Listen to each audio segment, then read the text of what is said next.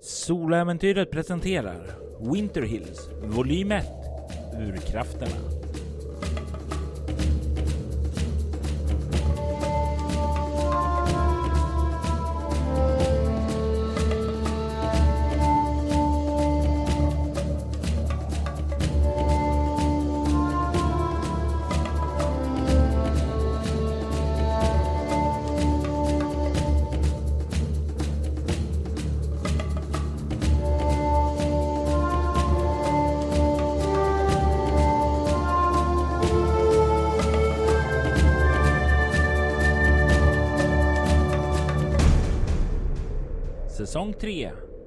Avsnitt 14 Control Första delen Kontroll.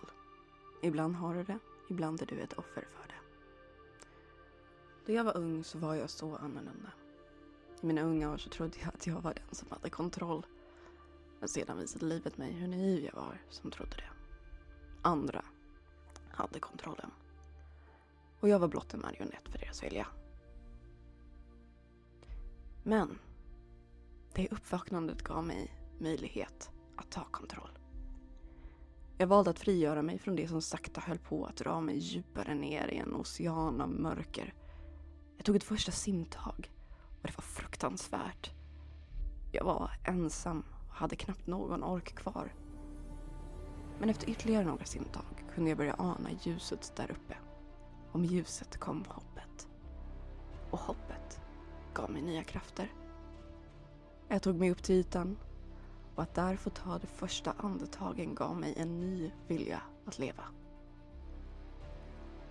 Jag tog kontroll. Och tack vare det är jag här idag. Det kanske inte alltid är lätt. Men det är en kamp som vi aldrig får ge upp. Vi är mästare över våra egna öden. Vi måste vara det. För om vi inte gör det, varför bemödar vi oss ens med att leva? Mars månad har kommit och vid det här laget så skulle man ha sett det första ljuset stiga igen. Men inget ljus har återvänt. Allting i Winter Hills är fortfarande mörkt. Det är kallt. Det är en plats där mardrömmar sakta gror, väntar på att få slå ut och växa till de praktfulla skapelser som de har potential att bli. Tvillingarna Shanks har börjat rota sig här i trakten och de har skaffat jobb också. Vad har Simone gjort sedan vi träffade henne sist? Lian har ju sagt att jag måste att jag skulle kunna bli bättre på att göra skyddscirklar om jag gick i lära hos henne.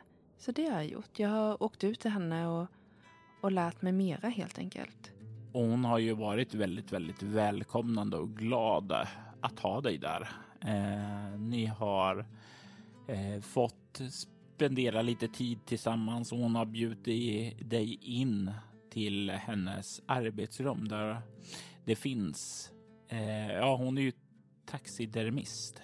Eh, hon konserverar och ser till att djur förevigas eh, efter sin död där. Eh, jag tänker mig att du är ju inte helt obekant med jakttroféer och sådant där. Eh, du var, växte ju upp under din eh, far som ju, trots allt jagade och du har säkert varit i jaktsuget så du har sett sådana tidigare. Eh, men det är även liksom eh, kan se djur som är. Ja, det är liksom sparade som någon ekorre också. Det är inte direkt kanske jaktdjur så där eller någon katt också, någon hund. Och det är någonting här inne. En energi som pulserar som nästan vittnar om att kraften till sjöhäxan är starkare här än på andra platser. Ja, ja, jag är van vid jakttroféer men det är någonting i de här eh, stirrande glasblickarna från de uppstoppade djuren som gör mig illa till mods. Och jag vill ju vara, stå väl till med Lian så att jag, jag försöker dölja det här så gott jag kan. Jag tänker att du kan få slå ett omskakande skräckslag med utstrålning. Fem och sen har jag fem utstrålning. Det är tio. Och det är ju lyckat. Du har inga problem att trycka tillbaka den impulsen där. Lian reflekterar inte över det, utan hon fokuserar på vad du är där för. Att bli bättre på att utföra skyddsritualen. Och jag fokuserar på att den här läraren inte vill att jag ska slita själen ur någon människa och stoppa in den i ett vapen. Till skillnad från din farbror. Så att ja, det är lätt att trycka undan det här i förhållande till det. Det börjar kännas välbekant hemma hos dem. Och du, det blir väl säkerligen så här att du stannar kvar där och äter lite i kvällsmiddag och sådant någon gång och bekantar dig även lite med de andra i huset. William, Nicholas och Caroline. Just Caroline känner jag ju att jag redan har ett band till, delvis. Men eh, mest artigt mot eh, Nicholas är mycket yngre än mig. Han är säkert artig och trevlig, men han är väldigt ung. Och här visar det ju verkligen eh, grejen av folket som nyss har blivit vuxna och vill särskilja sig från de andra. För det är ju ja, kanske en handfull år emellan er. Eh, Nikolas är en, ja, men han påminner hyfsat mycket faktiskt om dig eh, i den åldern. Alltså, han är väldigt mycket ute i naturen och rör sig och sådant där. Verkar träna för att bli jägare som sin far också. Mm, men då kan vi säkert prata en del om det här med att liksom eh, skidteknik när man är ute på glaciären. Eh, och du lägger också märke till att han verkar ha väldigt mycket respekt för sin far också. Talar väldigt artigt. Ja, överlag inte bara till fadern utan även till sin mor och syster. Han verkar vara en väldigt skötsam grabb. Men det är inte enda stället du har eh, rotat dig till. Nej, jag har ju eh, tagit kontakt med eh, Gerald och frågat ifall eh, han har något extraarbete på fiskebåten om jag kan jobba där. Och det finns ju alltid extra arbete där, särskilt för sådana trevliga människor som du.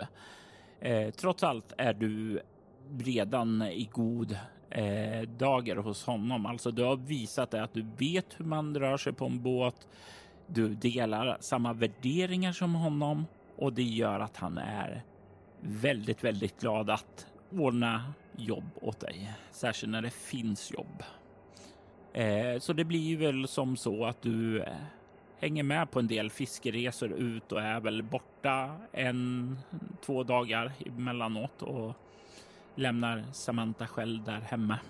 Men jag, jag trivs ju så bra ute till havs. Någonting som däremot inte har varit så glatt för dig, det är att eh, det har inte kommit in några som helst rapporter om att någon har sett Glaze, trots att det har varit ute den här fina bilden och annonsen där att har ni sett min hund, kontakta mig. Jag känner att mitt mod sjunker och att eh, någonstans inombords börjar jag allt mer känna att jag har nog förlorat Glaze. Och det är som en liten svart moln som sprider sig lite grann inombords. För jag älskar henne väldigt mycket. Och jag vill inte tro på det. Såklart. Det finns en annan sak med det där. Det känns lite jobbigt att jag har tappat bandet till Samantha. Hon har inte sagt så mycket om det. Jag vet inte vad jag ska säga till henne om hon säger någonting. Det känns som jag har svikit henne när jag lät, dem, lät den där varelsen ta bort bandet till min allra bästa vän. Saker som hemsöker dig under nätterna. Särskilt när du är ensam där ute på fiskebåten. Jag vet att det är en sak till du har gjort, men jag tänker vi klipper till den lite senare, för jag tänker vi tittar in hos eh, Samantha.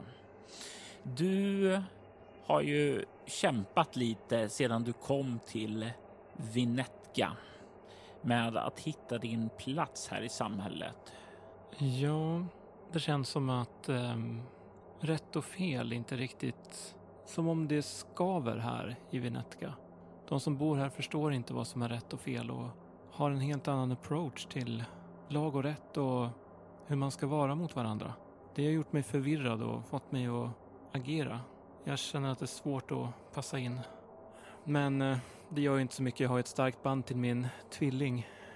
Och eh, det gläder mig att bandet känns starkare även om det kanske ibland är lite, lite väl starkt när hon är, är borta en del nätter. så, men eh, det gläder mig att hon har det trevligt. Men jag, jag känner ändå att jag kan inte bara bo här i Gilberts stuga och äta upp all mat som är frusen här. Utan jag vill hitta någon mer mening som är lite mer vardaglig och begriplig.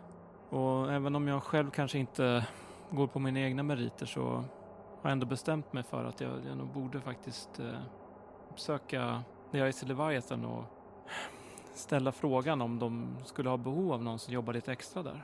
Och du har ju tur att eh, din syster är ju väldigt god vän med ägaren Jared. Eh, ja, det är ju inte som så att du har någon dålig kontakt med honom. Du har ju pratat med honom och sådant och han verkar ju vara en rätt hyvens man. Han är ju nästan dubbelt så gammal, även om han ser ut att vara nästan i er ålder. Han eh, anställer dig faktiskt utan några egentliga eh, djupare credentials där.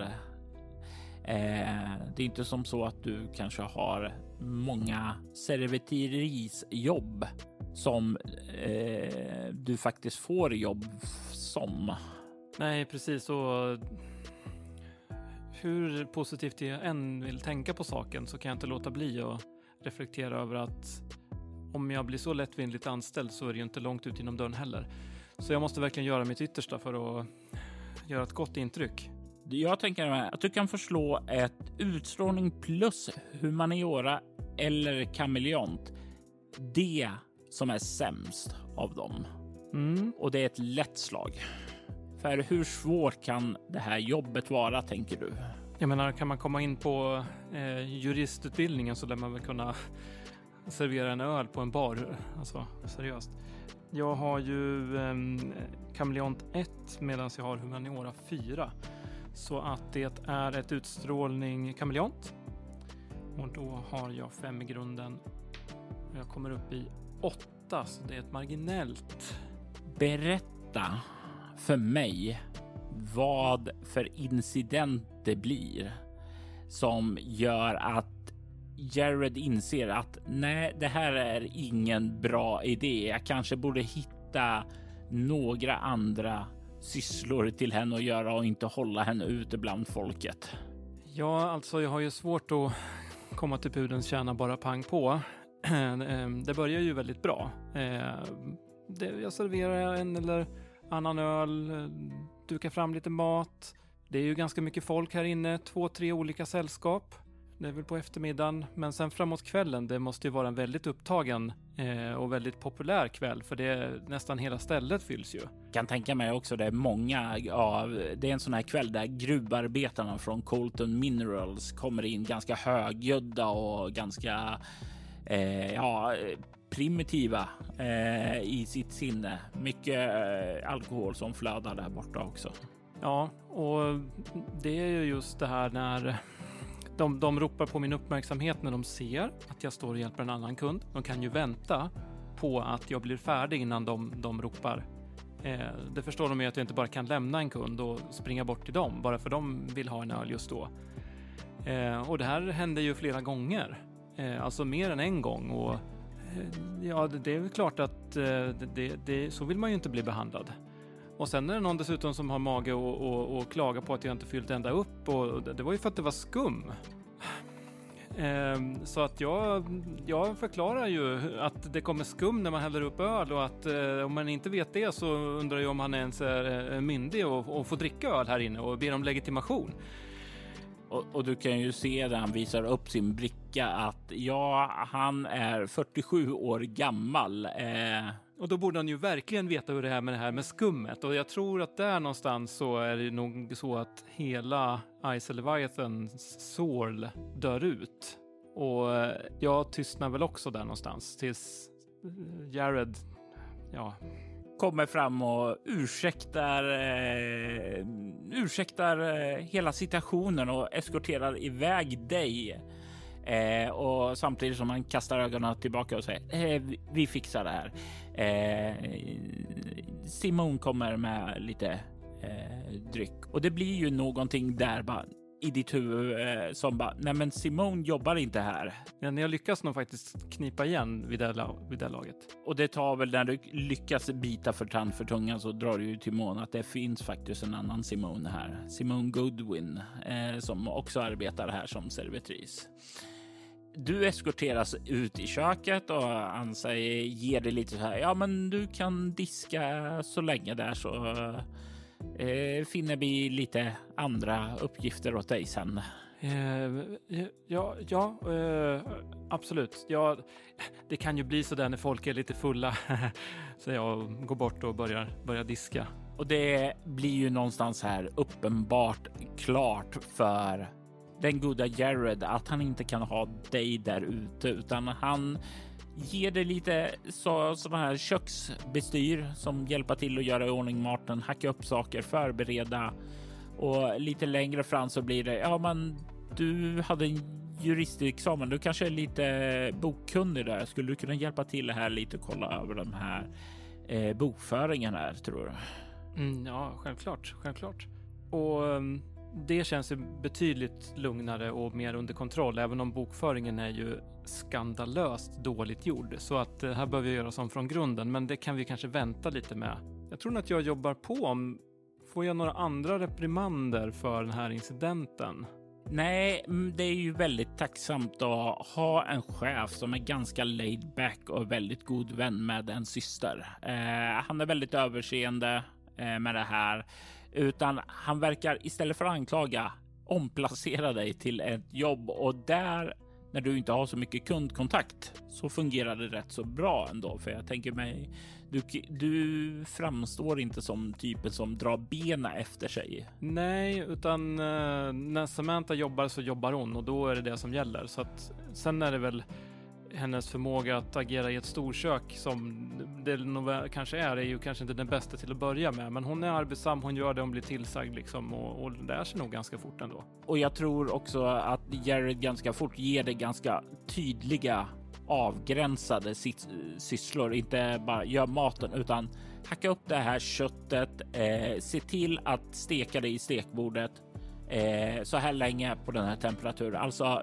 det Mm, mm. efter allt eftersom så blir det väldigt tydligt för honom att så länge du får klara direktiv så arbetar du bättre. Och jag tänker mig också att du kanske trivs bättre då också. Ja, absolut. Och, och när jag har fått de här klara instruktionerna och under en period och så vidare så börjar jag nog bli lite mer självgående. Och när det kommer till bokföringen så är det mer att jag behöver anstränga mig för att inte mm, göra alldeles för mycket jobb. Men Simon, du hade velat göra någonting mer. Ja, men jag har ju lämnat in filmen, eh, Gilberts film, den där som bara var ett sudd, till eh, Piccolo.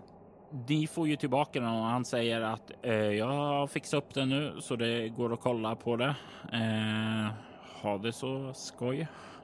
Tack så mycket. Fick jag någon konstig känsla av den där blicken eller?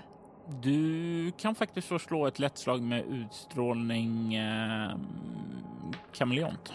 Utstrålning 5, kameleont 4, jag hamnar på 11. Nej, du får inte. Å andra sidan så verkar många här i staden väldigt, väldigt blasé till konstiga saker. Alltså bara det här att eh, det var folk som hade försvunnit tidigare. Eh, de här barnen när ni kom, det verkade vara väldigt, väldigt lugnt. Det var inte så uppeldat som du, ni tänkte det skulle vara. Så det är någonting med Vinetka-borna som är väldigt så här axelryckning till det mest bisarra. Så det ger dig inte så mycket ledtrådar till vad som finns på bandet. Eh, Samantha, Mhm. vet du vad jag har fått med mig hem i- idag? Nej, berätta. Jag har fått filmen som vi lämnade till Piccolo. Piccolo. Okej. Eh, känns ju både spännande och lite jobbigt.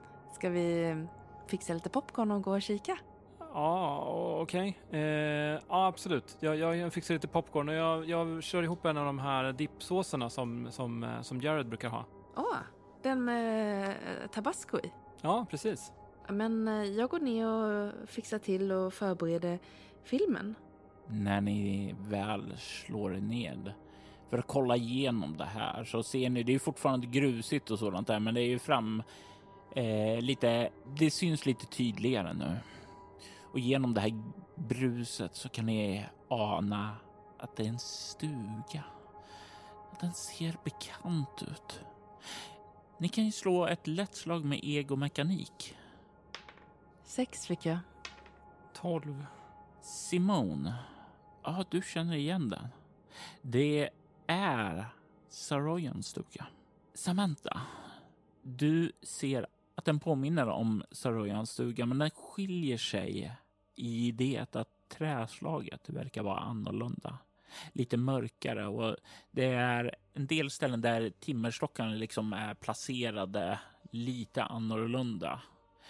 Eh, men det är väldigt, väldigt lik Saroyans stuga. Alltså varför har, har han en eh, film på Saroyans stuga? Ja, det är inte Saroyans stuga. Men den är väldigt lik, jag håller med dig. Aha. Ja, du ser de där stockarna, de, de, de är korslagda på ett lite annat sätt. Hmm, jag har nog inte tittat så här jättenoga på det, men okej. Så det är en annan stuga. Kan det vara Hannibal Black och Ophelia Blacks stuga? Inte omöjligt. Ni kan höra liksom vindsuset där omkring. Kan höra Gilberts andhämtning. Ni kan se hur dörren öppnas. Och i det så blir det, ja, ni kan ana en man som kollar ut. Och det lyser där inne så han står ju i motljus så ni får ingen klar bild på vem han är eller ansiktsdragen, men annat än att det är en man, troligtvis något skägg och sådant där också. Han kollar ut där, nästan rätt in i kameran och sedan drar han igen dörren och i nästa ögonblick så är huset borta. Det försvinner alltså? Det är där i ena sekunden och i nästa är det helt försvunnet. Värt att säga att allt det här är ju i svartvitt också. Såg du det? Samantha, huset försvann. Ja, jag såg det. Det där måste vara Hannibals hus. Kan man få några ledtrådar på var det här någonstans eh, när man ser filmen? Ja, lite grann. Det ser ut och att det finns skog i bakgrunden. Om ni kollar på Winterhillskartan så finns det ju begränsat med skog. Saroyans stuga ligger ju vid Saroyan Forest. Sen så finns Wendigo, Wendigos Dew och sen Winter Wolves Woods vid Hewitt Ranchen. Och sen finns ju Winter Hills Forest, men det skulle väl så... Jag antar att Winter Hills Forest skulle man eh, känna igen för att det är en större skog, eller? Det är som sagt var brusigt och Det, det, är- svartvitt. det är svårt att avgöra. Ja, okej. Ja, Men den här bergsranden som är längst nere här. Jag tänker att om man eh, ser skog så borde det sticka upp bergs... det är inte så att du ser topparna ens på skogen. Det är mer nära så att det är inte så mycket av bakgrunden som syns. Men det verkar som stugan är i utkanten av skogen. Eller i, i en glänta där det är upphugget och sådant där omkring. Nu blev det bara krångligare och krångligare. Någonstans i närheten av skog skulle vi ha letat i så fall. Eh, Okej. Men eh, oavsett så är det ju ingen idé eftersom stugan är ju borta.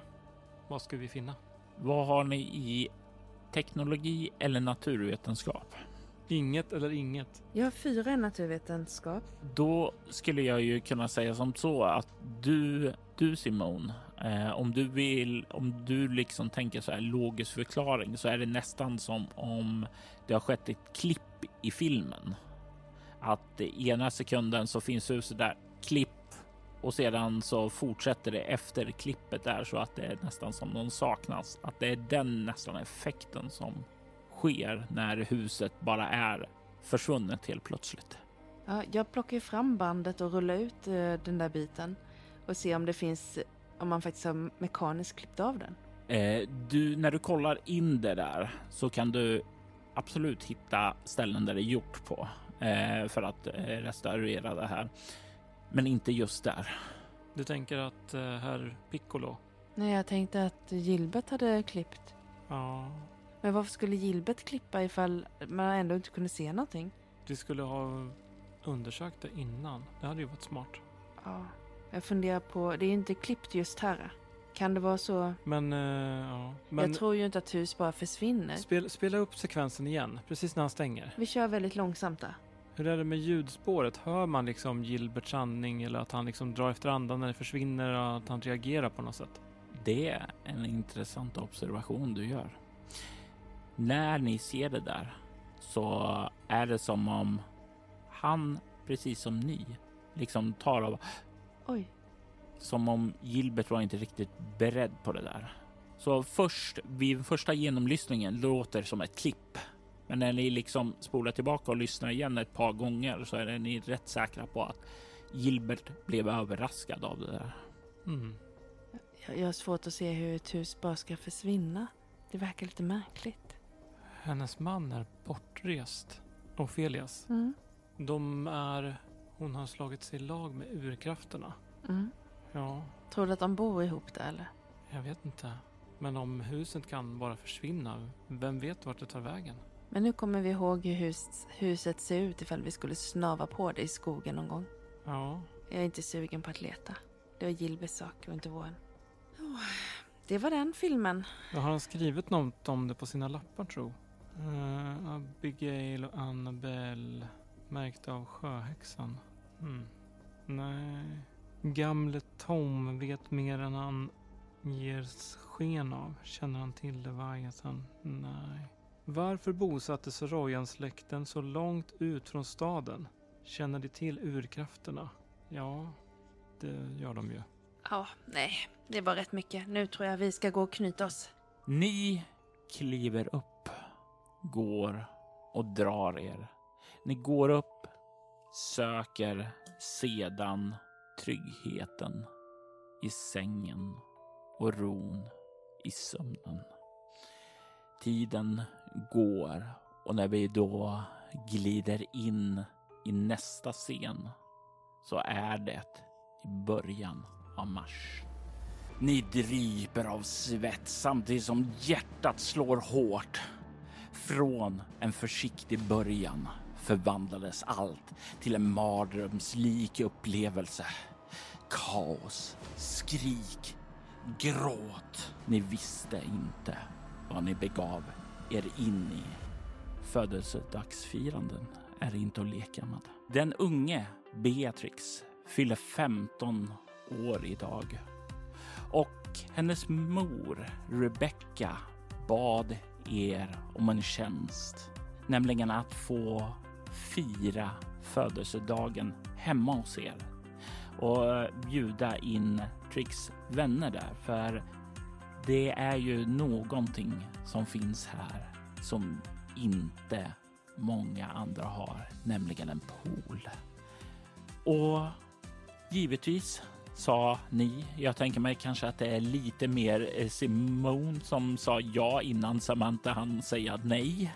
Och det har varit en väldigt intensiv eftermiddag där med barn som springer omkring, skriker och eh, plaskar ner i poolen och det är mat som serveras och sådant där. Vi, vi har faktiskt plockat undan lite saker som vi inte tycker att de ska snava över. Mhm, och låst en del dörrar tror jag. Ja, och det. Jag tänker mig att det är ju mestadels poolen som har varit av intresse för den. Kanske möjligtvis om man vill ha visa någonting i den här lilla biografsalongen också. Men jag tänker mig då att ni har tagit bort alla Gilberts konstiga band. Japp. Mhm. Och datorn är inte heller framme.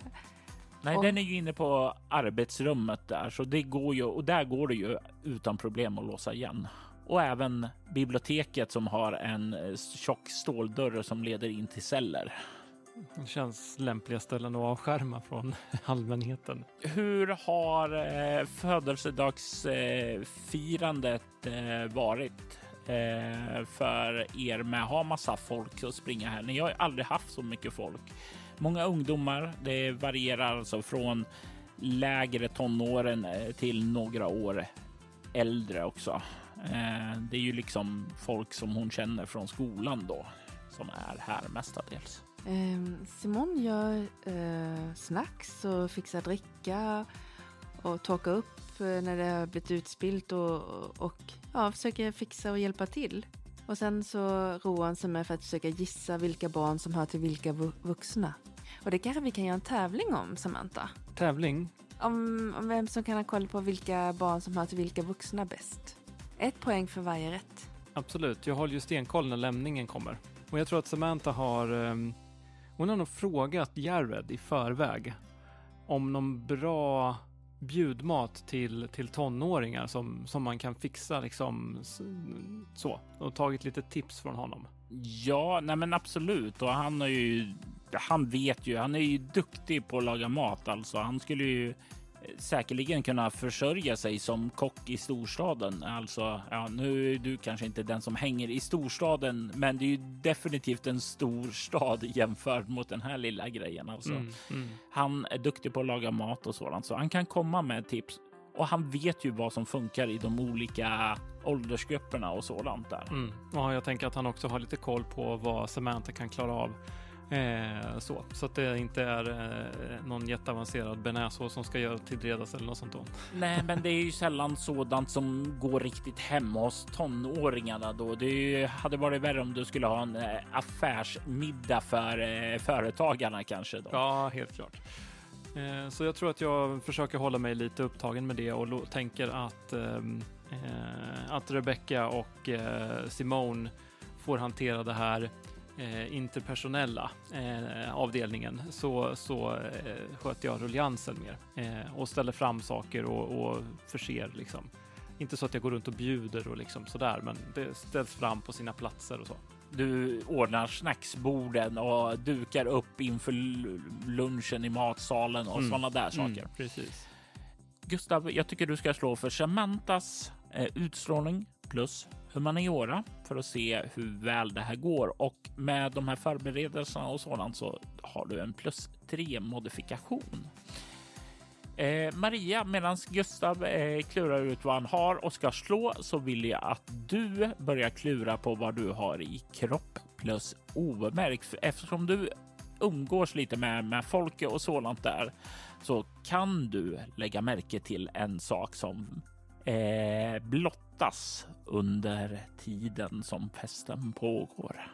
Jag har 11 i grund med dina plus och Mm. jag slår en trea så jag kommer upp i 14. Jag vill veta om du spenderar en bestående förlust.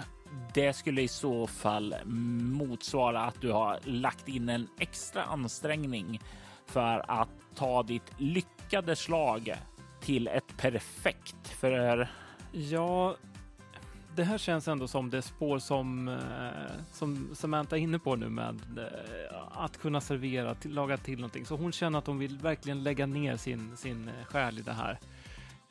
Så jag tar helt enkelt en i utstrålning. och det rutinmässiga slaget blir då ett perfekt slag. Det är ju som så att det här blir ju årets eh, födelsedagsfest eh, hittills i alla fall. Alla är väldigt, väldigt nöjda med tilltuggen.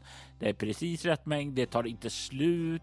Det är exakt rätt eh, utplockat. Eh, väldigt, väldigt uppskattat och du känner ju definitivt att Ja, nej men eh, ert rykte här eh, verkar ju, kommer ju definitivt stärkas i trakten där. För jag, då kom jag upp i 10. Men jag funderade på, jag har ju den här äventyrlig och en gång per spelmöte lyckas jag automatiskt med en fysisk färdighet. Du, jag kan säga som så att du får ett lyckat slag på det 10. Eh, så du behöver inte använda den. under den här tiden som liksom både du och Rebecca eh, springer här och gör olika saker där också. Någon måste ju hela tiden vara nere och kolla till barnen i poolen då så att eh, det sköts och ingen drunknar. Det hade ju gett minusmodifikationer på eh, Simons slag här. Definitivt. Eh, sällan det blir bra stämning av att få av barn drunknar.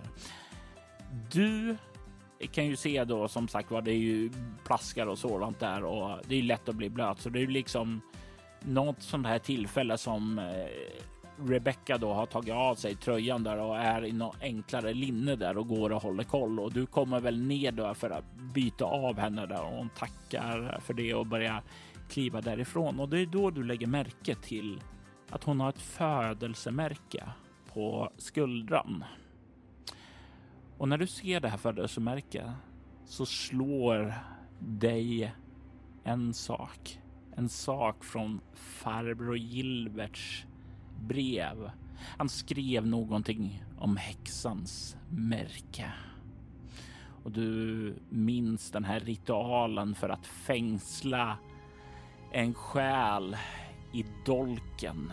Finn kvinnan som bär häxans märke och placera hennes själ i det valda vapnet.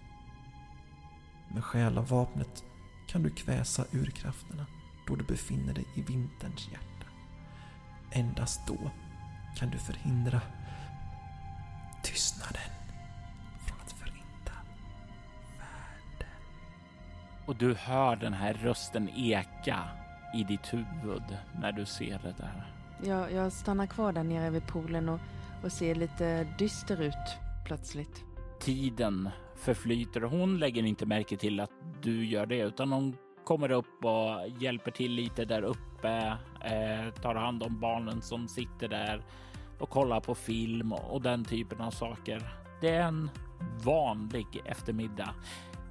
Eller inte vanlig, det är en fantastisk eftermiddag. Eh, det tycker jag alla barnen som är här på festen. Det blir en väldigt, väldigt lyckad grej och ert rykte som festfixare har ju definitivt kommit att etablera sig här i Vinetka.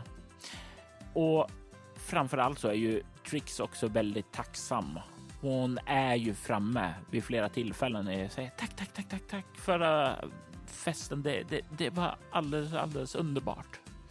Och eh, det blir framåt kvällen då föräldrarna börjar komma och hämta sina barn.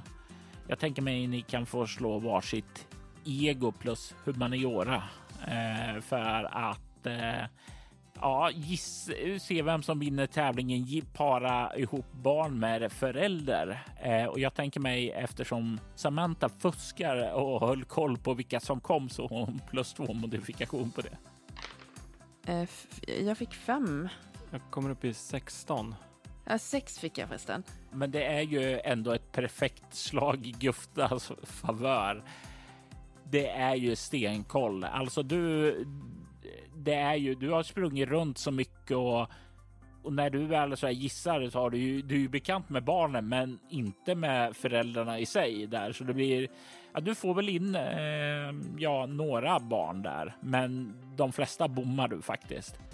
Medan din syster där får in varenda en, alla rätt, 100 procent.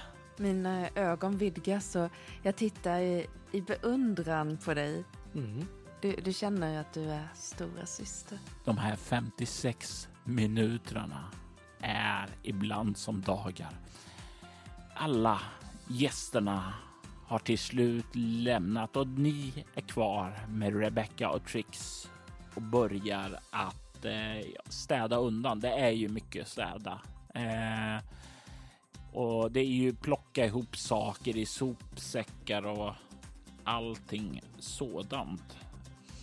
Och jag tänker mig att eh, vem av er har högst i obemärkt? Fyra. Fyra.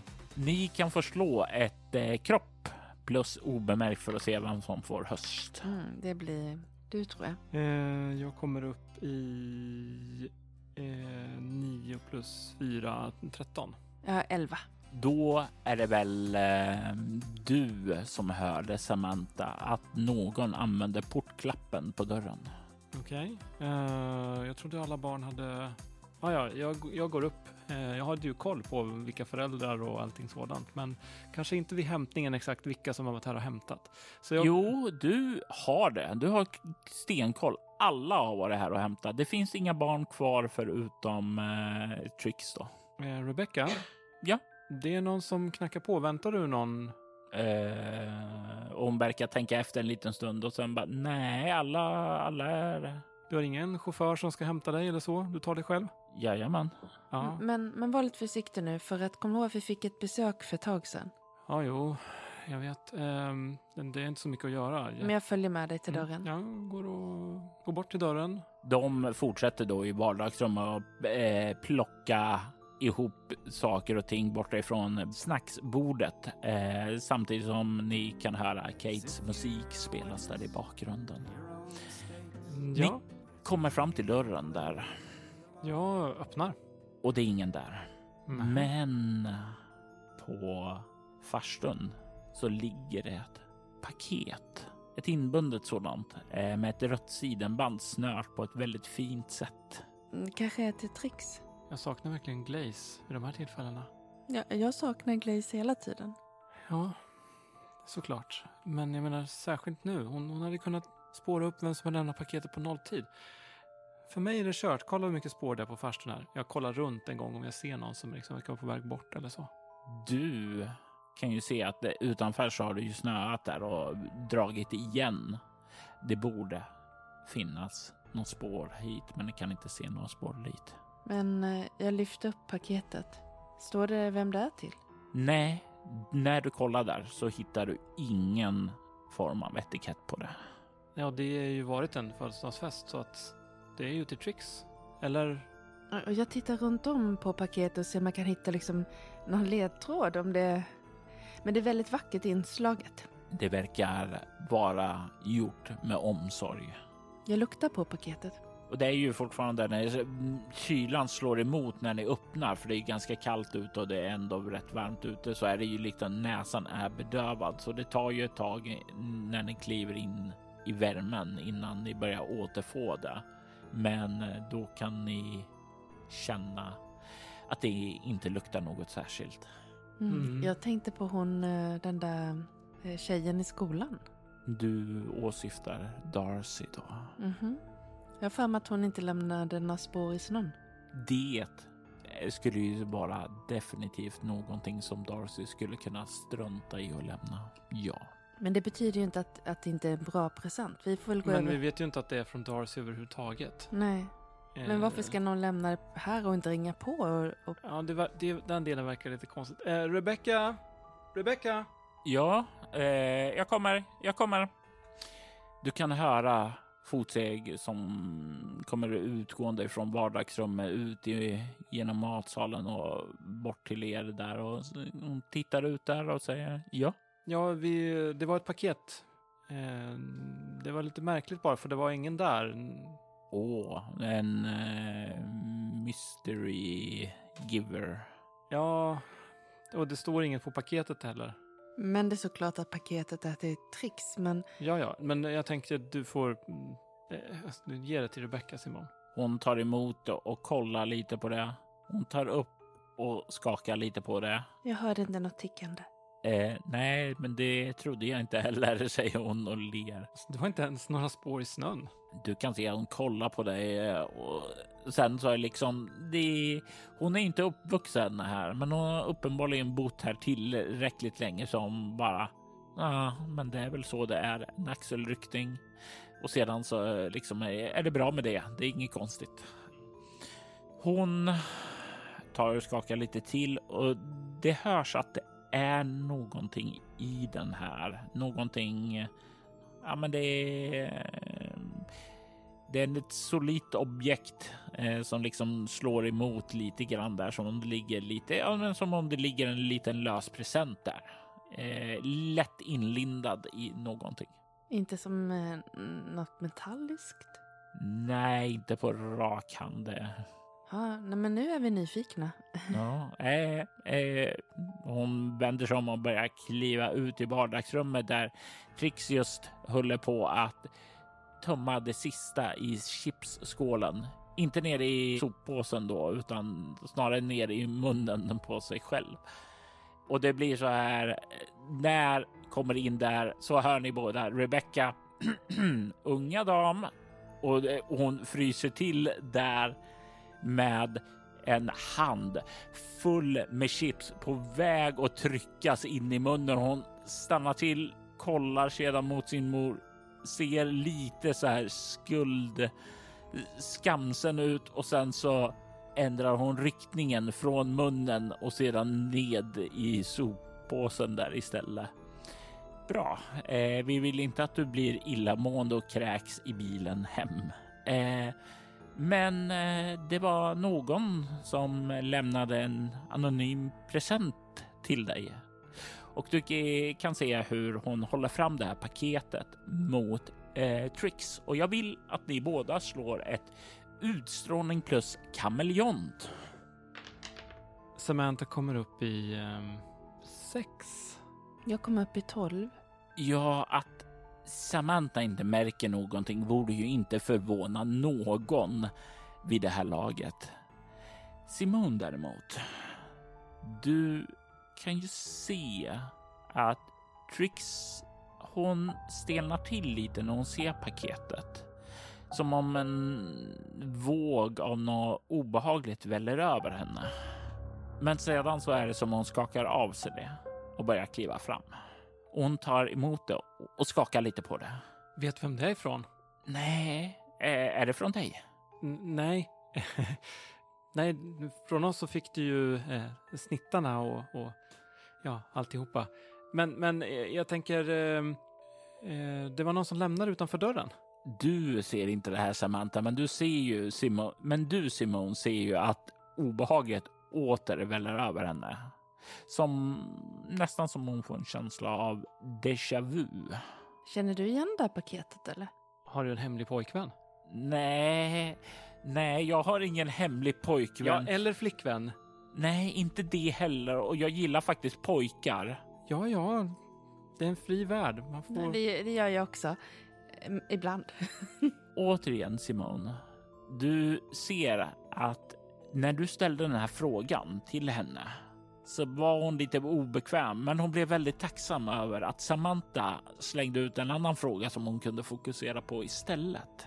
Eh, det är någonting med hela den här situationen och sådant som hon är obekväm med. Hon är, känner sig, ja, att du ställde den här frågan och la märke till det här verkar ha gjort henne ännu mer obekväm.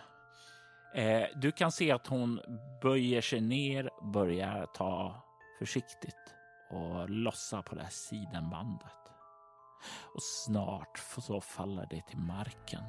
Ni kan se hur hon drar av pappret omkring den och lyfter undan locket. Ni ser där att det ligger lite så här papper som är där för att dämpa det. Men vad som ligger där i är definitivt inte en present som man skulle ge till en 15-åring. Det ser ut att vara någonting vitt. Någonting, man skulle nästan kunna kalla det pärlemosvitt. Ni kan se att det verkar vara en antik handspegel. Väldigt fin, väldigt värdefull och väldigt, väldigt mycket en present som inte passar sig till en 15-åring utan snarare med bättre till någon gammal dam som kan dra sig minne till hur man faktiskt använder en handspegel. Oj, det där var ju ovanligt. Har ni några släktingar som är gamla eller? Nej, nej, nej, nej, säger hon och skakar på huvudet och säger Rebecca säger vi har inga släktingar alls kvar i livet. Eh, och det är, du kan se att hon ser genuint eh, så här illa berörd ut av att tänka på familjen där. Ni kan börja känna något, liksom en vag illamående som börjar glida över er. Känner jag någon magi från det här? Nej, Ehm, känner jag igen det här illamåendet som från typ fyran? nej, inte det heller.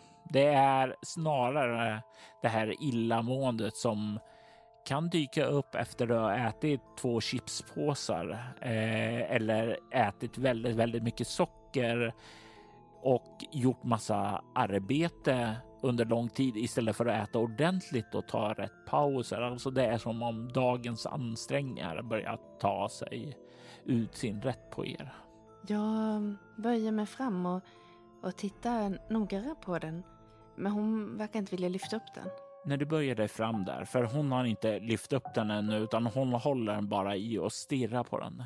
När du stirrar ned på den så hör du ljudet av hur spegelglaset spräcks. Och det här illamåendet, det bara sveper som en svallvåg över er. I nästa ögonblick så är det som om det konsumerar hela ert väsen. Har någon av er kropp fem eller mer? Jag har kropp fem. Ja. Ni kan motstå impulserna av att bara falla ner till marken och spy. Men det är en känsla av kraftig vertigo och liksom snurrande omkring er som drar igenom er Okej. och det blir svårt att hålla balansen. Uppfattar Samantha att den här känslan kommer ifrån spegeln? Du hör ju hur spegeln spräcks eh, när Simon tittar närmare på den.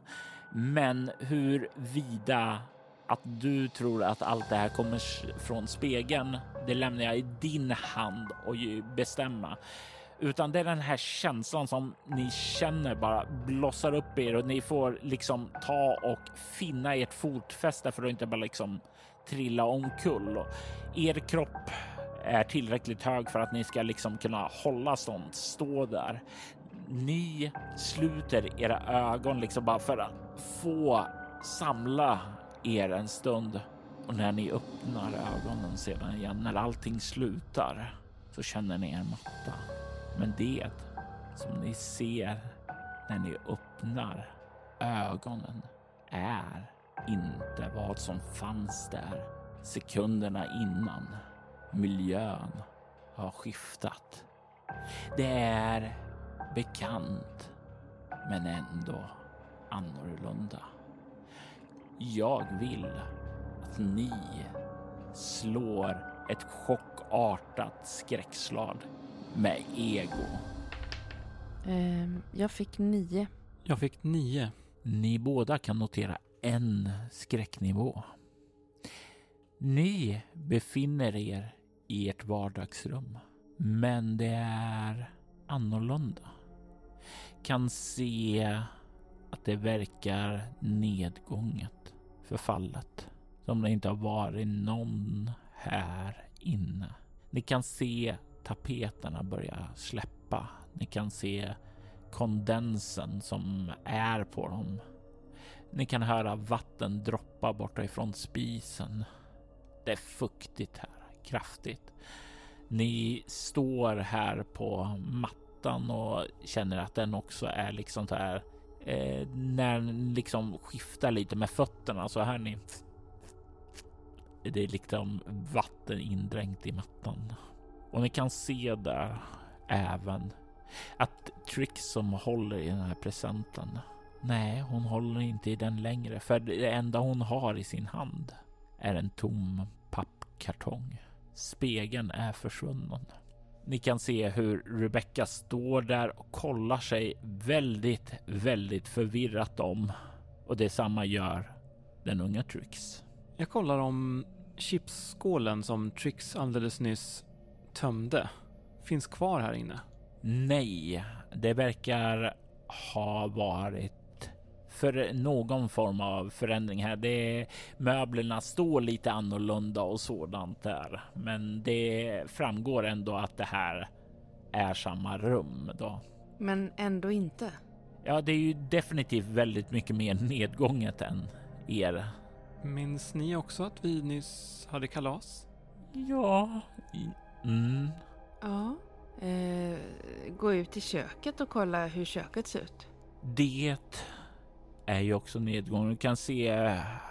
Du kan ju se att fukten liksom liksom har rinner ned eh, längs med eh, tapeterna här också. Du kan ju se att det droppar från kylskåpen där.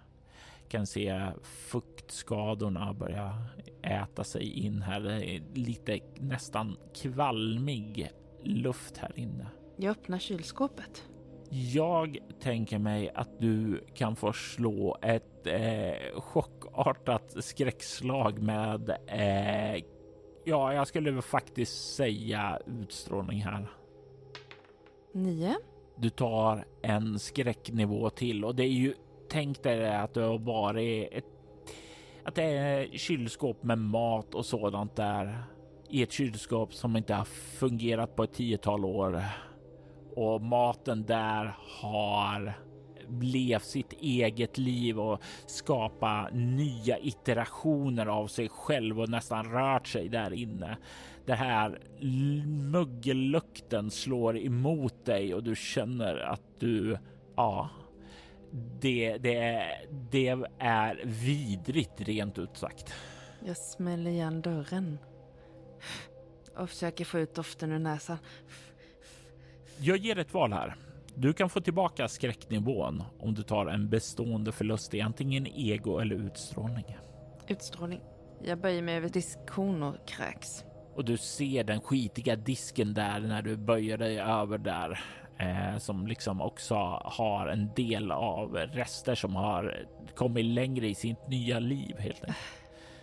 Du spyr där över och bidrar till deras nya bakterieodling där. Jag torkar av mig med armen. Samantha, jag tror att vi har färdats fram i tiden eller något alternativt universum. Det är alldeles mögligt i kylskåpet. Det var det ju inte när du lagade mat nyss. Ehm, ja, det finns fler tecken som stärker din teori. Jag kollar ut genom fönstret. Det finns ju inget fönster här utan då måste du röra dig ut i matsalen och kolla eller så går du ut i hallen. Då kliver jag ut i hallen och kollar ut genom fönstret där. Jag vill att du slår ett skräckslag, ett chockartat skräckslag med kropp. Jag slår en etta och då kommer jag upp i sju. Eh, du får två skräcknivåer. Du kommer ut där i hallen för att kolla. Du ser ut på bakgården. Du känner igen den, men ändå inte. Du kan se ut på en miljö som inte längre har något snö. Du kan se eh, vildmark där breda ut sig. Utan snö. Det regnar utanför. Du hör ljudet av regn som smattrar emot både tak och fönster. Du kan se att det uppenbarligen är plusgrader där ute. Regnet faller och allting ser ut och vara betydligt mycket varmare och skönare än det var i Winter Hills alldeles nyss. Men någonting som inte ser så bekvämt och trevligt ut är den vidriga varelse som rör sig på alla fyra. Och verkar röra sig, kräla omkring där ute.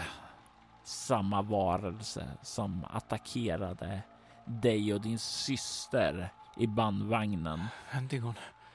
Jag backar försiktigt tillbaka. Verkar han ha fått syn på mig? Nej. Okej, Rebecca. Trix. Du kan se hur Rebecca då har liksom tagit Trix när, närmare sig och håller om henne. Vad hade du i obemärkt? Fyra. Du kan se hur Trix, eh, hon, hon är ju skraj där och hon eh, verkar här i sin rädsla ha börjat nästan så här maniskt klia sig i underarmen där, ungefär som det var en nervös tick. Eh, hon omfamnas av sin mor och de verkar hålla tyst i alla fall. Jag börjar tyst röra mig mot köket Och du kommer fram till din syster. Och jag visar fingret framför munnen. Shh. Går fram till henne, viskar i hennes öra att Wendy hon är där utanför. Vi går ner. Okej. Men den är vid fönstren vid korridoren, på väg mot mot trappan. Ja, dörr, men dörren till vårt hus är inte... Det är väl stängt va? Den var det tidigare i alla fall. Huruvida den är det här och nu, det vet ni inte. Jag smyger bort i vardagsrummet och tittar ut mot hallen. Vad har du i? Sex. Du har inga problem att röra dig ganska ljudlöst där och kan se att den verkar vara stängd där. Och du är också rätt eh, övertygad om att ja, men det skulle kunna gå om man kryper så kommer man under själva fönsternivån där, så det skulle kunna gå att ta sig nedåt. Jag gör tecken till de andra att vi ska krypa på alla fyra och vara tysta. Och så, så börjar jag röra mig. För jag tänker att vi har en eh, kortvågsradio ner, eh, längre ner i arbetsrummet. Jajamän. Ni börjar krypa där. Du lägger ju också märke till att eh, Trix verkar nervös klia sig under armen, även om det kanske inte är någonting som fastnar i främre delen just nu, utan ni tar er ner och börjar krypa fram till dörren. Du lägger inte märke till någon Wendigo där ute, för ni, du fokuserar mer på att leda alla andra fram dit. Ta sig in, ta sig ned. Vem kommer ned först? Det gör jag. Och då gissar jag att det är Samantha som är högst upp då. Jag är sist, ja. Lämnar du dörren öppen eller drar du igen den efter dig? Den, var den öppen när vi gick ner eller öppnade vi den? Ni öppnade den. Och den gnisslade inte väldigt högljutt. Nej. Då drar jag igen den i så fall. Den gnisslar inte alls, utan den dras igen. Ja, det som skulle kunna vara att den låter om du ska dra igen den helt. Att det klickar till då och sådant där. Jag försöker ändå stänga den så tyst jag kan. Noterat. Du behöver inte slå för det, men jag noterar att du har stängt dörren. Kan man låsa den till och med? Det kan man göra. Då gör jag det. Simon, när du har kommit in här i trapphuset, reser du dig upp då eller, och går? Är det så att det finns några fönster här? Finns det några skäl att krypa? Det finns inga uppenbara skäl att krypa. Det är inte några fönster eller sådant, men om det finns några andra skäl så ser du inte dem just nu. Jag går ner försiktigt. Det här är ju en okänd terräng för oss även om vi tror att vi vet hur det ser ut. Du börjar röra dig nedåt där och uppifrån så hör du hur Samantha drar igen dörren. Du inser då också att det sista ljuset börjar försvinna och allting kommer att bli mörkt. Hade du någon ficklampa på dig medans du gick runt där uppe på festen? Det känns inte så rimligt va? Jag hade ingen ficklampa på mig. Men... Eh, ska se här. Däremot känner vi ju till vad vi har... Det, det fanns ju massa förråd här och lager. Och just ficklampa och sånt där känns som man förvarar ganska långt ut i... Precis innanför dörren. Ja. Så du vill röra dig genom mörkret som uppstår där. Eh, säger du till någonting åt de andra där? Vänta ett tag. Eh, Okej. Eh, Jag ska hämta ficklampa. det, det låter jättebra, säger Rebecka. Eh, vad säger stannar Simon då? För jag tänker mig att hon hör det här ändå. Jag stannar ju inte längst uppe där jag är utan jag tänker att jag också går ner för trappan och stannar med de andra. Simon, du tar första stegen ner ut i hallen och du säger plask. Du sätter foten ned i vatten. Golvet verkar täckt av vatten och det sträcker sig upp ungefär till din ankel. Jag vill att du slår ett ego plus obemärkt för att röra dig fram här. Dra dig till minnes hur allting ser ut, bara allting är placerat. Eh, samtidigt som du försöker lägga märke till saker i mörkret. Jag kan inte använda smidig. Nej. Ego 4, 5 på tärningen 9, obemärkt är 4, 13. Du rör dig försiktigt. Du, det blir ju lättare när du kan lägga handen mot väggen där. Du känner att tapeten är fuktig och det är liksom när du rör dig och drar handen längs vid den så är det liksom nästan som du känner hur tapeten släpper lite. Du rör dig fram till förrådet och får upp dörren och kan treva fram till en ficklampa. Det tar lite tid för den ligger inte exakt där den borde vara. Du slår in lite med något knä in i någon hylla eller något sådant också. Inget drastiskt, men bara nog för att vara lite irriterande. Men när du tänder ficklampan så kan du se in i ett förråd. Förrådet som du känner igen, men det är mycket, mycket tommare här än det var tidigare. Du lägger märke till en sak dock. Din syster har lite av sina saker här, nämligen ett par plastpåsar med röd sand och lite annat smått och gott där. Som jag tror att eh, Simone är bekant med dem sedan tidigare. Ja. Vad då för något? Den röda sanden. Men jag tyckte du sa, och lite annat smått och gott. Du hade fört någon bok eh, över de här, hur många sandkorn, vad de väger, uppnumrerat och allting sådant där. Mm, jag kommer tillbaka med ficklampan. Du, det ligger massa röd sand här i det här förrådet. Då är det en plats Som vi har varit på. vi har varit på. Och då är vi i framtiden. Eller, eller Det är en tolkning.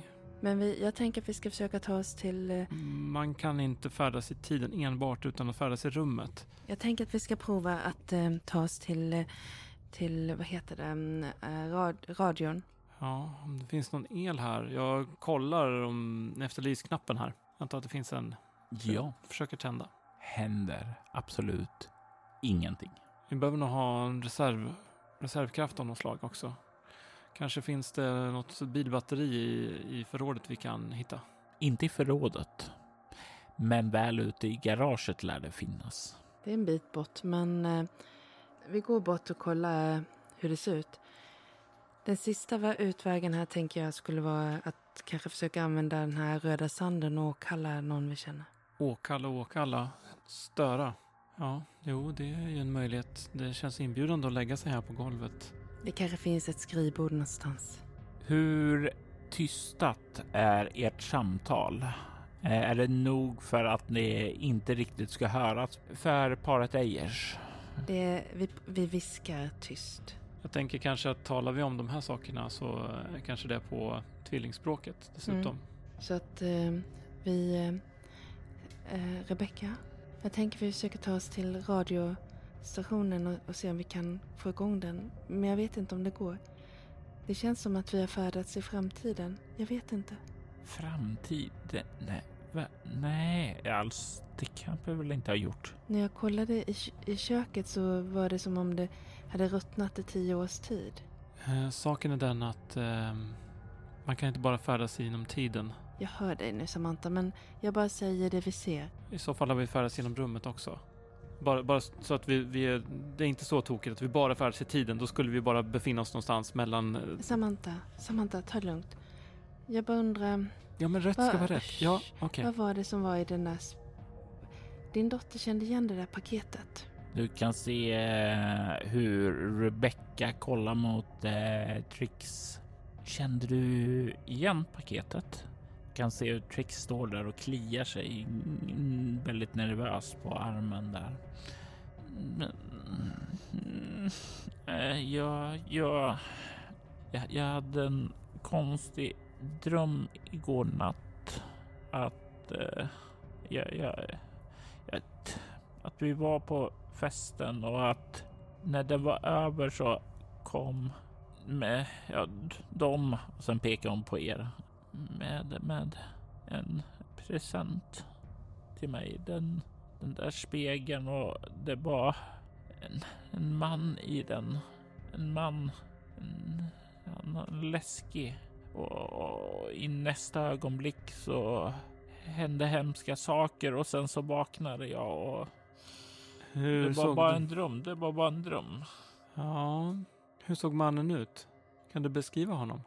Eh, Han var, han var gammal och han hade vitt hår.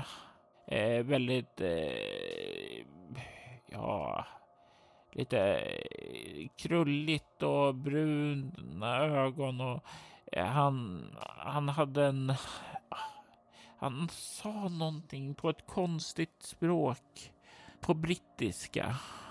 Ni båda kan få slå ett lätt slag med utstrålning kameleont. Eller så kan ni få slå ett egolingvistik. Ett svårt slag. 13 på utstrålning kameleont. Då vill jag slå ett eh, egolingvistik. Kommer bara upp i 12.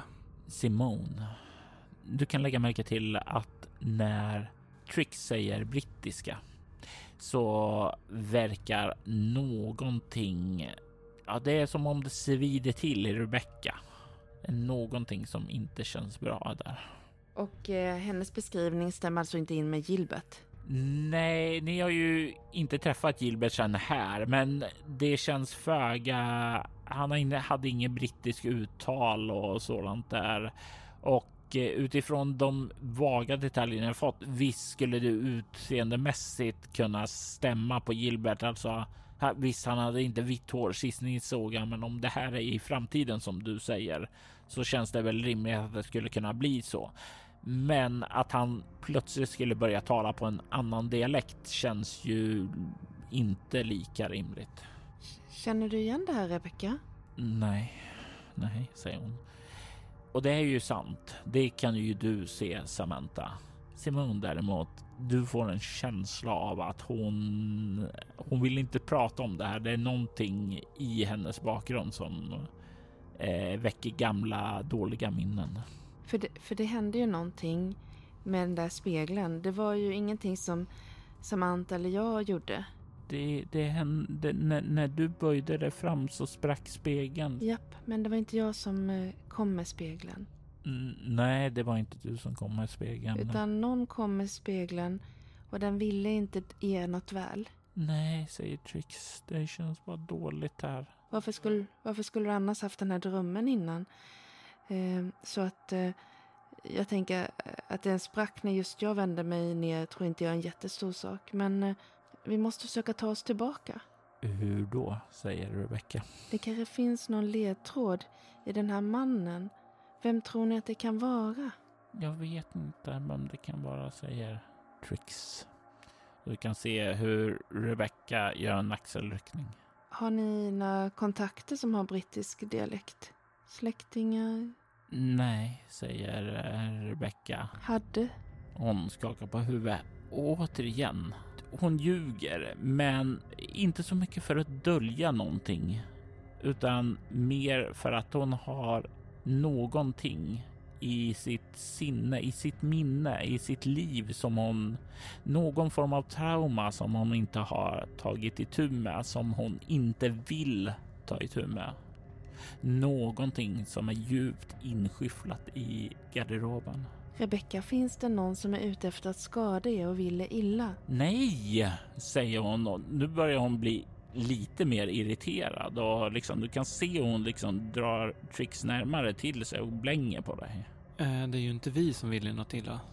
Det förstår ni va? Ja, men vi skulle till rummet va? Vi kanske stå, gå ditåt än att stå här och käbbla. Mm.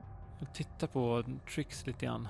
Kan se hon kliver, kliar sig väldigt, väldigt snabbt och eh, mot underarmen, väldigt nervöst. Vad har du på armen? Får jag se? Du kan se hon liksom lite skamset slutar klia sig. Och hon har ju gjort det ovanför tröjan där. Och sedan så visar hon bara är, ärmen sådär. Ja, jag går fram och tar hennes hand i min. Och med den andra handen så drar jag upp tröjan. Och du kan se hur det på hennes underarm finns en tatuering nu. En tatuering som du är rätt säker på inte fanns där tidigare idag. Tatueringen föreställer en handspegel. En handspegel som liknar väldigt mycket den som fanns i födelsedagspresenten. Har du haft den här länge? Du kan se hon kollar ner där och hon står med stora ögon. Hon svarar inte, men du får en känsla av att nej, hon har inte haft den länge. Det verkar vara första gången hon ser den. Den påminner väldigt mycket om spegeln du fick i present. Eller ja, Ja. Du kan se hur Rebecca går ner på knä liksom och kollar på den närmare och sen kollar hon upp på här ett trick och säger så ja. Var, var bara lugn, var bara lugn. Det, det här kommer att lösa sig. Vi finner radion och ser om vi inte kan få hjälp. Jag tittar på den där tatueringen. Finns det några symboler eller något annat på den här eh, spegeln som jag känner igen?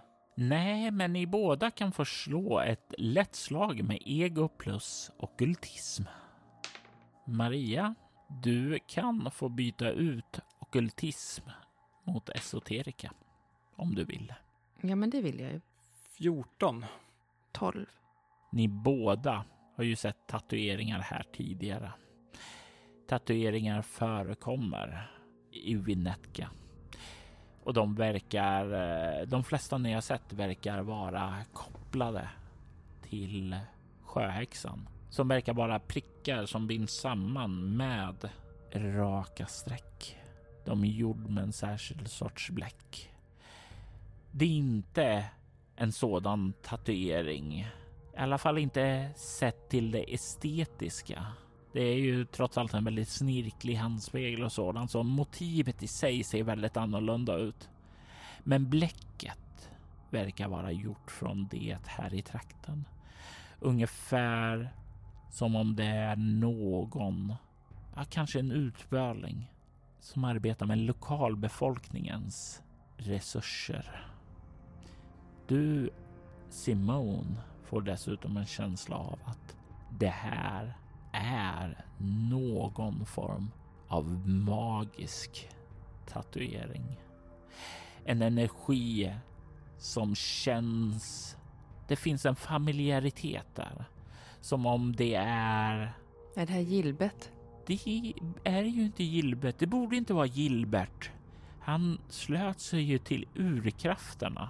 Och det är inte den typen av energier som du känner, utan det här är någon som verkar bruka Rylchas och sjöhäxans energier. Du känner ett släktskap till den tradition som du själv brukar. Men jag har inte känt det på Ejes tidigare. Nej, den känns nu först när du ser den här symbolen. Så att om jag lägger handen på och blundar, kan jag få några ytterligare känslor för den då? Nej, jag skulle inte säga att du bara lägger handen på det, men kanske om du tar och spenderar någon timme med att liksom studera den och fokusera och sådant och ja, liksom ta noggranna observationer och sådant och känna av energier och liknande så kanske du skulle kunna utröna det, men inte bara genom att kolla på det. Får se nu, de jag känner till som har Rylchas eh, där, det är ju fiskarna. Det är Lian, det är Hewitt, det är Jared. Känner jag till några fler? Av de som du har räknat upp så är det en som saknas. Eh, du känner ju till också familjen Martin var knuten till sjöhäxan. Ja, men det, jag var ju i affären med honom, ja. Ja, Kan man känna vilken eh, familj eller individer det är som är kop- kopplade till den här känslan? nej. Samantha, det är inte så att vi råkar befinna oss i en dröm. Det verkar ju högst osannolikt att vi alla skulle hamna i en, i en dröm när vi ser en spegel. I och för sig så blundade vi och det kändes som jag höll på att falla ihop för att jag mådde så illa. Mådde ni också illa? Japp. Ja, ja mm, mm. Det verkar ha gått över nu. Å andra sidan så har vi färdats framåt i tiden verkar det som. Och du säger att det kan man inte göra om man inte färdas i rummet.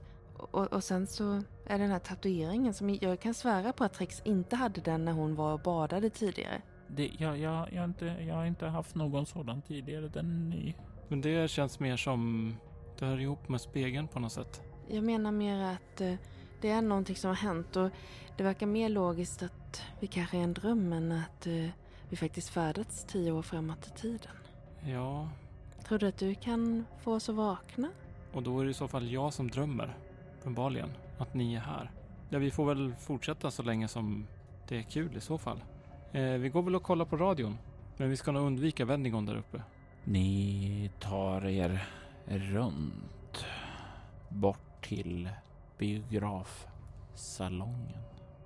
När ni kommer ut dit så kan ni se att det återigen det har möblerats om.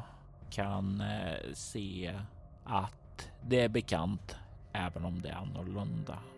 Ungefär som man har hunnit möblera om ett rum många gånger under årens lopp. Ni kliver fram till den låsta dörren till arbetsrummet, men ni har ju med er nycklarna Mm och när ni känner i låset där, så är det inga problem att låsa upp dem. Ni kan ta er in i rummet och ni kan se att det är, är inte alls lika fuktskadat här inne. Ni kan se uppe borta på ett bord längre in så står det en ordentlig reservgenerator här. En sån här som man vanligtvis hittar utomhus eller, eller på ett annat ställe än sitt arbetsrum där. Men det verkar ha monterats upp där och den verkar riggad för att kunna startas. Ifrån den så går det kablar in till miljön omkring er. Utifrån biografsalongen så kan ni höra vatten som droppar där. Och när ni öppnar dörren här så rinner det ju in lite vatten här på golvet. Mm. Har arbetsrummet några eh, skärmar eller något sånt? Eller vad? Skärmar, vad tänker du? Dataskärmar? Det finns en gammal bekant dator där, ja. Den kommer vi ihåg hur man loggade in i. Ja, hur loggade man in i den? Eh, Simone, vi ska nog låta datorn vara just nu. Ja, just det. det, det. Du får ett flashback till ett besök med ett intermezzo med den röda sanden när du säger det där. Ni står där och kollar in där. Ni kan ju också se att givetvis finns kortvågsradion här. Men visst är det så att eh, Rebecca Ayers är rätt teknisk? Hon håller på massor med fotografi och sånt. Ja, hon verkar vara rätt praktisk och sådant. Ja, Rebecca, kan du fixa med det här? Jag tänkte vi kunde kanske höra av oss till eh, Lians, Lians Saroyan absolut. Jag, jag går och kollar på det. Ser hur skicket är här. Kan jag få en ficklampa? Hon tar emot den och sen börjar hon gå bort för att inspektera det. Eh, du kan se hur Trix verkar följa med henne. Lite så här. Okej, vad, vad, vad pågår här egentligen? Och ni blir stående där själv. Vad gör ni? Medan de börjar trixa med reservgeneratorn för att starta den och sätta igång strömmen. Har jag en ficklampa till? Eller hade jag bara en? Eh, vi slår en reaktionstärning på det. Klart du hade en till. Eh, ska vi gå och kolla biblioteket? Mm, ja, vi bör nog söka runt här nere. Se vad vi kan hitta. Vi, vi går och letar lite grann i biblioteket säger vi till Rebecca. Hon nickar. Ni kliver ut till biblioteket. Böckerna är kraftigt fuktskadade. Ni kan se att de har börjat svälla och börjat få nya former. Former som liksom ger hela allt det här ett skevt intryck. Då böckerna inte längre är raka, har raka ryggar utan liksom har börjat krökat och expandera. Kan se hur dörren in till cellerna står öppen. Vi går in och kollar. Men vi ställer upp dörren så den inte kan låsa sig själv. Du tar och kör in en av de här muterade böckerna som dörrstopp. Ni kommer in och kan se hur allting här ser ut som det var. Det verkar ha stått orört sedan nedan tid. Men den var upplåst, så Det var inte, stämde inte alls med... nej. Vi kollade in i cellerna, speciellt de med våra egna namn på. De är tomma. Och den där, där vår unga väninna var. Carolines cell har kvar sakerna som fanns där inne, alltså det här kamerastativet, eh, skålen och allting sådant där. Det som ni inte har plockat bort. Jag vet inte varför det ser ut så här. Samantha, har du någon... Du som lägger märke till detaljer. Kan du komma på något? Säger du till när det har gått... Eh, alltså vi vadar i kallt vatten hela tiden. Ja, eller vadar gör ni inte. Det går ju inte upp till valen, det går upp till anken så att säga. Men eh, ja, eh, nu när du säger det så borde ni faktiskt ha en bestående förlust eh, för liksom kylan och sådant där.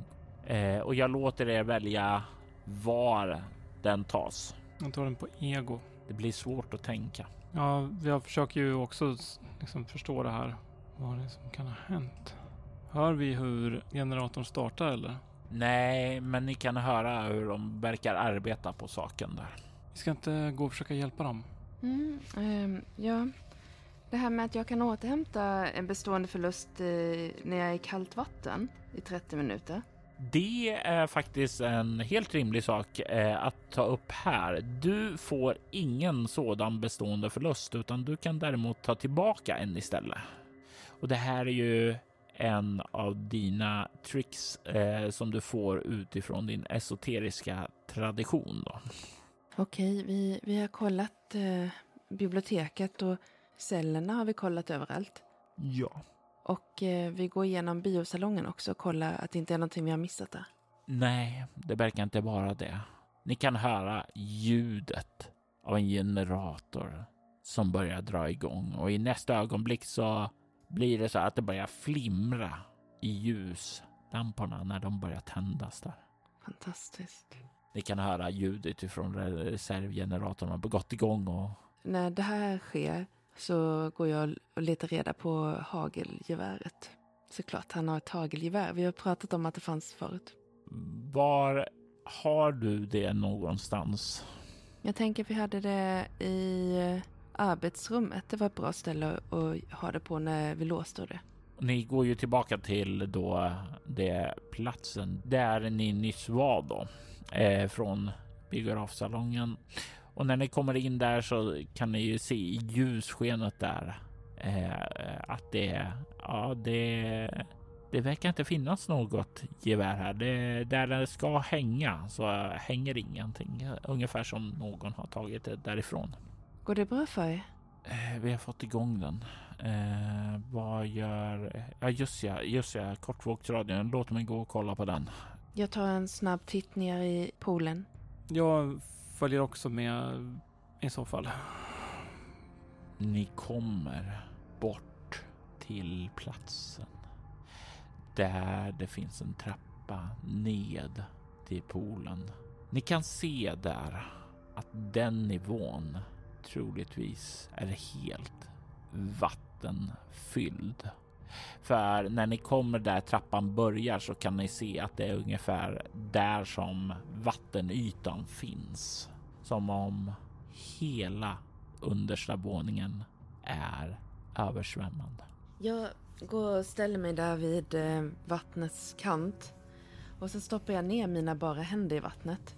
Det känns behagligt och det är nästan som du känner att ja, det är en energi. En stark energi där nerifrån av sjöhäxan. Samantha, Mhm. jag, jag dyker ner ett ögonblick och kikar. Jag börjar pl- plocka av mig lite kläder och eh, gör till en boll som du får hålla. Mm, Var försiktig bara. Det finns en anledning till att det finns olika dykarsätt för att få dyka på vrak och, och dyka på öppet vatten. Jag plockar med ficklampan. Jag är mer oroad för att du ska kunna hålla andan så länge. Ja, men jag ska komma upp rätt fort igen. Så. Eh, Det var en kort dykning. Jag vill bara se om jag kan se någonting mer där nere. ja, Okej. Samantha tar emot klädbyltet. Och du, ni båda börjar känna så lite vagt illamående börjar kännas av igen. Dyker du ned? Mm. Att simma när du känner det här illamående och yrseln börjar komma, det blir ju lite svårare. Jag tänker mig att du ska få slå ett eh, svårt slag med kropp plus rörlighet. Men jag använder min... Eh, att klara av det att äv- äventyrlig. Du använder äventyrligen din bakgrundsegenhet. Absolut, och det kostar väl en bestående förlust i kropp då? Ja, men då så kan jag prova att slå istället. 11, 17. Du dyker i där och det är inga problem att fokusera på att simma. Faktum är att du känner dig bättre till mods när du kommer ner i vattnet, som om det dämpar lite illamåendet. Du försvinner ned i mörkret med din ficklampa. Uppe där så blir Samantha kvar ensam. Ser hur din syster simmar ned. Illamåendet börjar växa sig allt starkare. Men den här gången känner jag igen illamåendet från tidigare. Ja, det är samma typ av illamående som du kände innan hela den här miljön skiftade. Jag tror jag försöker stå och sätta mig. Jag sätter handen mot, mot väggen och försöker vänta på att Simone ska dyka upp. Simone, du simmar ner där på den understa nivån. Du ser det vattenfyllda rummet. Du kan se poolen där borta. Vad ämnar du göra nu när du har kommit ner här? Du sa att jag kände... Hör jag Rilksas sång här nere? Nu när du kommer ner här så kan du höra vaga tonerna av sången. Sången som kommer bort ifrån poolen. Kan jag ta mig dit bort tror jag utan att min luft försvinner och jag kan komma upp också. Men jag har ju en motivation att jag vill finna och lyssna på Rilksas sång. Så jag tänker att hör jag den så kommer jag ta mig dit. Om inte det verkar uppenbart självmord. Men det är ju inte så jättelångt. Du börjar simma dit. Som du säger, det är nästan, nästan som så att eh, du eh, inte kan låta bli att nästan börja nynna med. Du sjunger där. Du eh, andas lugnt och behagligt här nere i vattnet. Eller vänta, jag andas. Du inser nu plötsligt en sak som du inte kände till om dig själv tidigare. Ett av de tricks som din esoteriska tradition har gett dig är att du kan andas i vatten. Du har inga problem att simma vidare ned. Du kommer fram till poolen. Du känner av det här illamåendet som ett vagt eko. Du känner den här sången och du börjar simma ned i poolen då du inser där att det inte är en pool. Det är inte en pool. Du kan se längre ner där botten var. Det verkar vara att det, det är som om väggen där, det börjar övergå till en underjordisk grotta som leder nedåt och verkar kröka av och gå djupare ned i mörkret där. Som om du kommer in i en naturlig undervattensgrotta. Ja, jag fortsätter. Du börjar simma ned mot den. Du hör melodin blir allt mer tydlig. Du känner hur du börjar simma emot Rylskas mässande symfoni. Du känner hur allting skiftar när illamåendet tar över dig. Det rycker dig ifrån sången och det rycker dig där uppe. Men du är ju beredd, Samantha. Du känner ju, precis som du Simone, hur plötsligt allting skiftar. Samma sak som tidigare. Illamåendet sliter er bort därifrån ni var. Du Simon dunkar in i poolens botten med huvudet och svär till. Och du Samantha sitter där vid väggen. Det är inte kallt och blött här, även om du är det efter din vandring där. Men det är varmt där borta. Någonting verkar ha slitit er tillbaka till platsen och tiden ni kommer ifrån. Ni är tillbaka där ni startade. Frågan är bara vad som pågår här och vem som ligger bakom det. Winter Hills är en berättelse skapad, spelad och producerad av Robert Jonsson till rollspelet Bortom som ges ut av Mylingspel. Vill du stödja Roberts kreativa skapande kan du göra det på patreon.com snedstreck Robert Jonsson. I detta avsnitt hörde du Amanda Stenback som Kate Robinson, Gustav Rutgård som Samantha Shanks, Maria Rutgård som Simone Shanks och Per Aneskan som Gilbert Shanks. Detta avsnitt klipptes av Kvarnberg Productions, ett företag som bistår dig med allt som har av poddar att göra. Du hittar den på kvarnbergproductions.com. Winter Hills temamusik skapades av Andreas Lundström från Sweden Rules. Ni hittar hans musik på Spotify och Soundcloud.